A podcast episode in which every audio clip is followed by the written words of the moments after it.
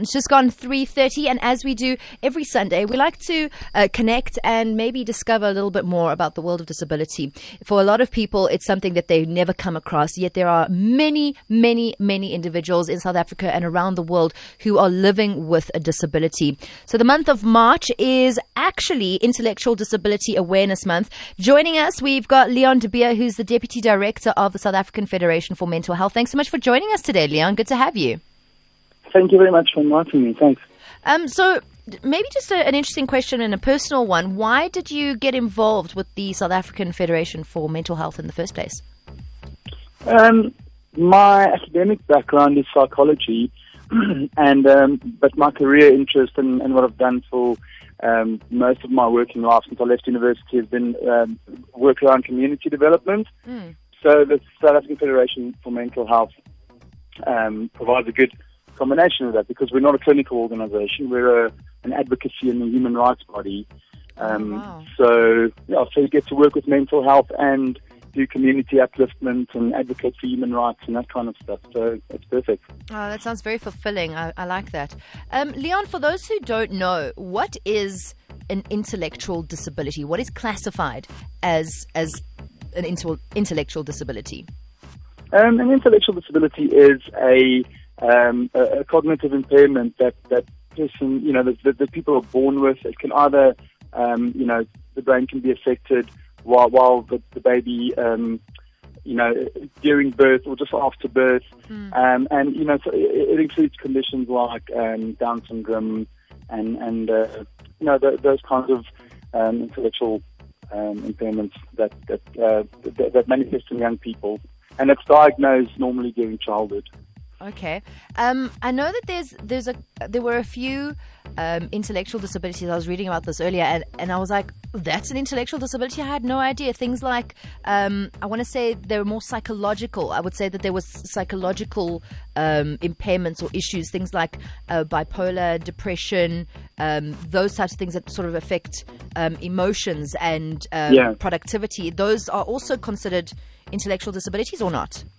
No, no, they're not. We we distinguish very clearly between intellectual disability and what we call psychosocial disability. Okay. So psychosocial disability, um, are you know, that includes your mental illnesses like depression, bipolar, schizophrenia, anxiety disorders, those kinds of things.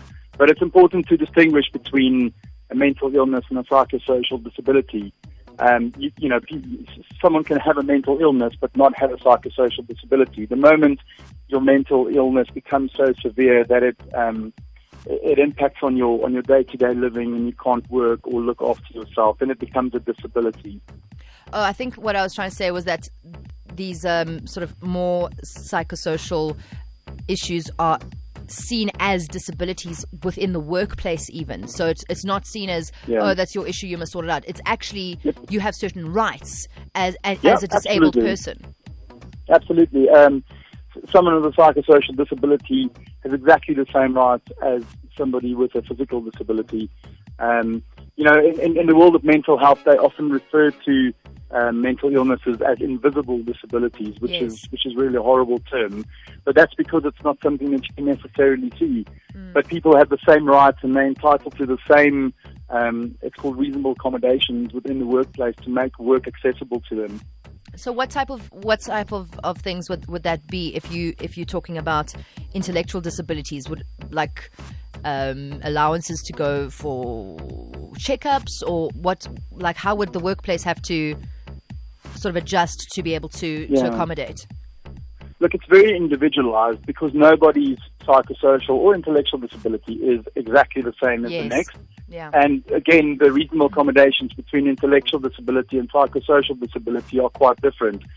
So, with intellectual disability, someone might require on-the-job uh, assistance with, uh, mm. sorry, from somebody like a job coach to help them interpret the work environment yes. and, and to, to, to help with interviews and that kind of stuff. Um, psychosocial disability, you know, to take an anxiety disorder as an example, somebody might require a quiet workspace or, you know, uh, the ability to go outside and take a breather in case of getting a panic attack. Or, so it's about making the workplace as accessible and conducive to, to, to you know to, to good personal and, and, and you know um, career growth as possible. Hmm. This sounds like an organization that a lot of people would be interested in, um, especially because you said, even though you don't like the term, it's an invisible disability. There are probably yeah. many more people that have a disability that don't even um, that don't didn't even know until we just mentioned right now. Actually, you have certain rights. How how would they be able to to get in touch with the SAFMH board or or somebody there that could maybe help them uh, find out what their rights are or, or maybe assist them in, in some way?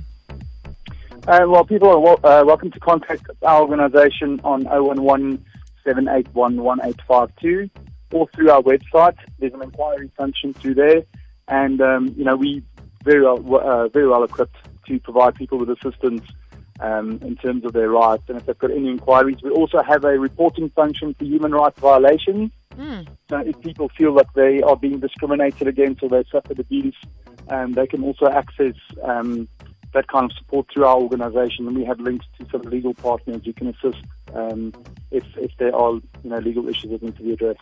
The website is www.safmh.org.za. Is that right? Yep. S, so www.safmh.org.za.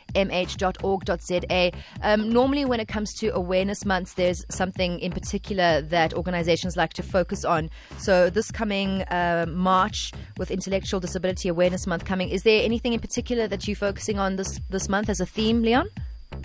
Yeah, we are. We are specifically focusing on the right to employment for persons with um, sorry, intellectual disability, and um, for that, yeah, we'll be doing various press releases and through our um, national office, where, which is where I'm from, and our mental health societies that are located across South Africa, we'll be raising awareness on the rights um, of that, that people have to access employment, and we'll also be publishing a DVD, which is a guide for persons with intellectual disability and for employers to try and bridge that gap um, between the two and to try and see a larger uptake of persons with intellectual disability within the open labour market. Amazing. Leon, thank you so much for, for having a chat to us on the weekend playdate. Um, these, this interview will be available online, 5fm.co.za under catch up. Have an amazing rest of your Sunday and all the best for uh, Intellectual Disability Awareness Month this coming March.